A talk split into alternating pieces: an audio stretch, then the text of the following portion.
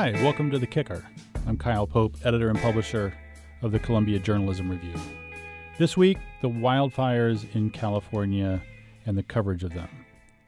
Uh, we record, we're recording this on Wednesday afternoon as, as we sit here in New York. The fires in California are becoming the deadliest in the history of a state that has been used to these kind of wildfires.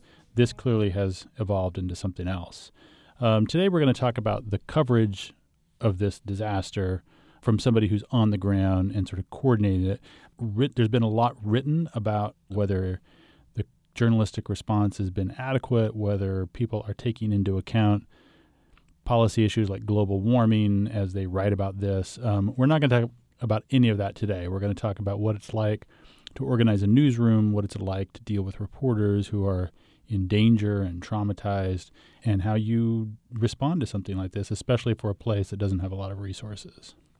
We're going to be joined today by David Little, who's the editor of the Chico Enterprise Record and the Oroville Mercury Register. Hey, David.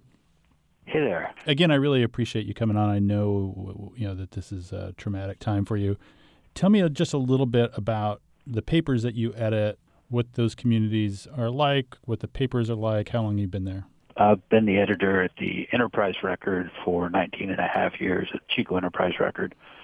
Um, I was born in Chico, raised here, went to college here, kind of grew up here. Tell us about the community.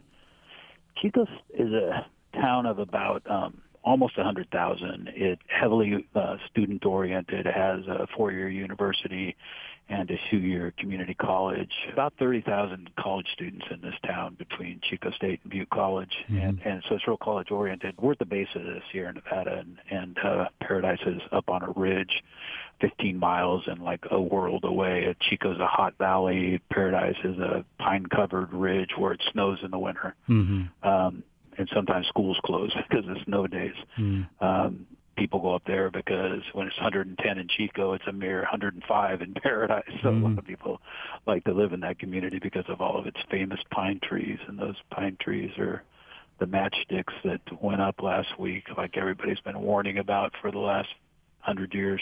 So, have fires always been a part of life there? Yeah, it, it burns every year. People are experts at dealing with it, unfortunately. And this is one of those situations that they warned about forever. It's like the Bay Area with the earthquakes. Us and our fires are the same thing. It's the big one's going to hit. So you've probably uh, covered what what dozens of these? I mean, not of this scale, but dozens of fires. Oh yeah, there, I mean, there was even a camp fire. I think it was six years ago, where a person died that ignited right in about the same place, that canyon where we think it started, um, you know, burns every summer. Mm. Was it apparent to you from the beginning that this was on a different scale? Yeah, it was. A, it was a weird morning. You know, the fire started at 6:30, and there was a PG&E warning that they might shut off power because of high winds and a red flag warning. But I was telling somebody last night the red flag warnings here are so frequent. It's almost like the boy who cried wolf. You know, it's it's hot and there's low humidity and the wind's blowing, that pretty much describes like every other day in our world. Mm-hmm. Um, usually so, not in November though. Right. And so, uh, so yeah, it was it was evident immediately that this was a huge one. And, and then when you saw how quickly it traveled, you know, 80 acres a minute, 80 football fields a minute, it's just unbelievable fire behavior like we've never seen. So we we cover fires all the time and evacuations all the time. And the previous worst one burned 78 homes. This one burned 7,700 homes. You know, 10 times, 100 times that. So tell me how you sort of mobilized the newsroom at the beginning. I mean, I assume that when this first started, you thought, "Oh, here we go again. It's another fire. Let's do what we do when fires break out." Or did you know immediately, like, oh no, no, no, we have to. This is a whole other thing.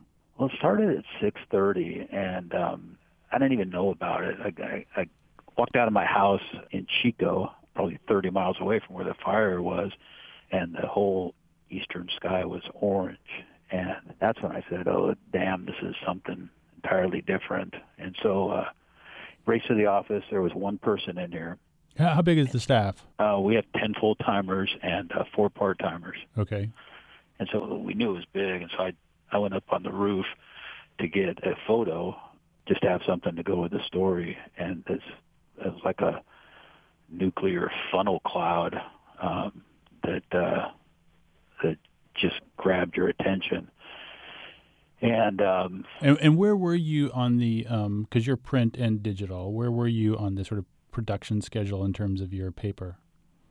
So the morning paper was already out. We were just updating our website okay. uh, rapidly, and so we we were um, you know doing all we can to update it in real time, build maps. Um, had to get one photo, so I got that one photo from Chico until we could get people on the ground up there, and and then after that it was just triage, you know. And what was it? What was happening with your staff in terms of where they lived and what were the conditions for them? we have a handful of people that aren't in the newsroom and other departments that obviously were were trying to evacuate and and the evacuation was it, it wasn't very well organized and I don't know if I don't know if people are just accustomed to fire here or what. My wife was in Paradise uh, with with her mom and and I had to call her and say get out of there. There's no uh, there's no push alerts there were no push. uh, she didn't get one. Uh, a lot of people said they didn't get one. I think part of the problem was power went out and the the internet went down up there. And I don't know, you know, something we're looking into. I don't know if push alerts weren't ordered or what, but mm-hmm. but it was mostly word of mouth. It was mostly people of me, people like me, calling loved ones and saying, "Get out of there." Mm-hmm. Um, and that's why I think it seems like everybody got the word at once, usually from friends and family members, and uh, that's why the roads were so clogged. And there's not that many roads off the ridge. You know, that's the biggest problem is one a bunch of two lane roads and one single four lane roads, and there's just not many escape routes. So what what did the staff do at this point? Like what was happening in terms of them coming in or them getting in touch? So everybody got down here uh, very quickly. Our big sister in uh, San Jose called. You know, actually they said, uh, "Can can you send us photos?" And I said, "No, because we don't have any photographers." Mm-hmm. so they sent seven people from the San Jose Mercury News and East Bay Times in our newsroom right now, um, helping us out. That was invaluable because otherwise it was people like me on the roof with an iPhone trying to chronicle this major event. What was the status in terms of your staff and their friends and family? I mean, were there a lot of people that were evacuated? Did anybody did anybody lose any anybody close? Yeah, so um, know, I've lived in Chico almost forever, and, and um, there's never really been an evacuation of Chico proper for wildfire. And this was still a long way away, but but everybody in Chico was safe. But everybody up on the ridge, and it's about forty thousand people, they were evacuating down to Chico. And they're pretty close communities, and we all have friends and family members who live up in Paradise. And so anybody who had a, a roof or an extra bedroom, you know, they were trying to coordinate that. Hey, you can stay here, you can stay there at the same time. And then we were trying to check on employees, most of whom were at work. You know, it's mm. 8.30 in the morning when they were evacuated, so most people were at work. But the people who were at work had couldn't get home then after that because mm-hmm. their town was evacuated. At least seven people at work and a similar number of carriers um, lost their homes, and you know since then they've been trying to find places to live. Um, for several days, we had three employees who we thought were missing. Um, all were located, all were fine. Uh, one didn't even know she was considered missing.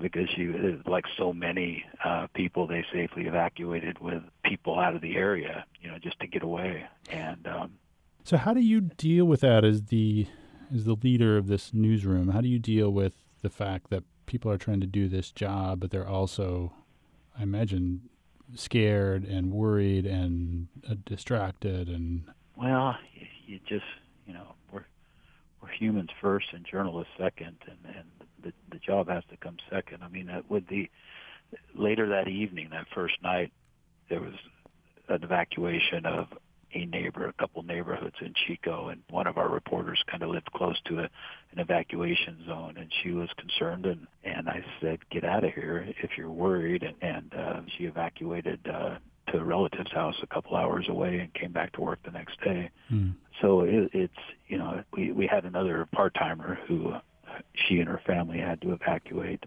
uh, their home in Chico. We have one photographer who was on leave right now. Um, he lost his home. Uh, Mm. He evacuated, got out safely. You know, then just the rest of the day, it's trying to do your job while at the same time trying to keep in touch with people in Paradise who you know and trying to arrange homes for um, friends and family members who need a place to stay for a night or a week or whatever it's going to be. Mm. What Uh, yeah. what percentage of your coverage area or your distribution area has been um, devastated? Well, there's two different papers at play here. So there's the Paradise Post, which is assembled here and printed here, and we have a separate two-person staff Mm. that does the Paradise Post, and then there's the Enterprise Record. hmm Um, both have somewhere between a thousand and two thousand subscribers Mhm. in Paradise, and and so it's a it's a, it's a big part of our circulation. And and and for the Paradise Post, it's their entire circulation that's affected. I mean, how do you cover? How do you distribute a community newspaper when the community's gone? hmm Have you been out yourself just to see what's going on? I've mostly been coordinating coverage. On Saturday, I went out for um, a- few hours with a photographer because I wanted to see an area where I grew up called Butte Creek Canyon, and um, just had to see it. My and had to make sure my brother's house was okay Mm. and my grandma's house was okay in the, this area where I grew up. And uh, it was heartbreaking, and that was enough for me. After that, I told the reporters, "You guys go out and cover this. It's just it's traumatic. I really feel for them and anybody who's been around here for a while, having to see these places with so many memories, you know, and, and having to see them like this. It's been difficult. Tell us about the coverage. What what have what has your team been able to do? It's pretty amazing, um, considering we have basically four full-time reporters and zero photographers right now. With with BANG's help, we've been able to certainly augment our coverage, but love the fact that we're pushing out updates from 7 a.m. to midnight every day with this limited number of hardworking people. They're just very dedicated to the job and didn't have to ask anybody if they could come down on Saturday or Sunday on their regular day off. They were all here anyway. Mm. Um, it's wonderful, strangely wonderful to be a journalist in a time like this because you can help keep your community informed. And it's a time where everybody is feeling so helpless. Um, it's nice to be able to feel like you're doing something. Yeah, absolutely. I assume the demand for information is just through the roof. You see an unprecedented traffic or incoming calls, or what's been the response of, or what's the hunger of the community for information? Somebody told me some web stats yesterday, and, and they were phenomenal. Obviously, um, probably record traffic, I would imagine. Right. I know that's Um, not the point, but I'm just sort of curious what the Yeah, what the hunger and, is. and it's like, yeah, we're we're getting great numbers, but it's, you're right. It's not my it's not my main concern right now. hmm So, what's the status of the fire and the effort to control the fire right now? It's uh, 35% uh, contained. It's um, burning in a footprint that's almost one fifth of the entire county's land area. It's a and it's a huge county. The raging part of the fire is under control, and they're doing a good job of getting a line around it. But it's a big line. It's a big circle that they've drawn around it, and there's a lot of pockets within that circle that that are still burning. There are still homes that are endangered, threatened. Um, as uh, as late as yesterday, we still were hearing of homes going up in flames and structure protection being called on the scanner. Um, So um, it's mostly in recovery mode, but it's it's uh, devastating out there. There's uh, power lines are on the ground, uh, power poles are burnt and fall, falling over. Um, pine trees and oak trees that with black trunks are hanging over roadways and ready to fall at any minute. You know, there's just a lot of hazards out there. I don't see how on earth they're going to be able to let anybody go home for even another week. Meantime, woke up this morning it was 33 degrees at my house and people are living in tents Mm-hmm. um, thousands of people and it's a real humanitarian crisis that a lot of people are concerned about Yeah. Well, David, it's great. Um, it's great to talk to you. This is a um, it's one of these stories where we're sort of reminded of the power of local news and why why your kind of newspapers are so important. Um, and I know it's been tough, but um, it's inspirational for people to, to hear about. And you're right. I mean, this is you never get as many compliments as you do during a crisis. You can write these great investigative pieces that you work on for weeks and months, and when you just help keep people informed and tell them whether or not their block is burned down or whether they have a place to go home to, you never hear as many thank yous as you do right Mhm. now. Mm-hmm. Um, two years ago, I, I don't know if you remember the story, but the tallest dam in the United States is in our backyard. It's in our circulation area, and the spillway was getting ready to burst. Mm-hmm. Our county had to evacuate 188,000 people, Mm-hmm. um, just like the evacuation the other day, which was 54,000. This was 188,000, and um, yeah, I think we got really good at breaking news coverage during that evacuation you know, that was a two-week crisis that still isn't over. They're still rebuilding this spillway. It's Mhm. a billion-dollar problem that they're trying to fix. But I remember during that situation, there were so many people calling and saying thanks and for keeping them informed. It's it's a blessing to be in this field when um, people are thirsting for information. It's nice to be able to let them know what's going on to the extent that we can. Yeah. Well, um, best of luck to all of you, and um, Thank you. thanks again for talking to us. Yeah, thank you. I, I appreciate you thinking of us. Okay, take care. All right, you too.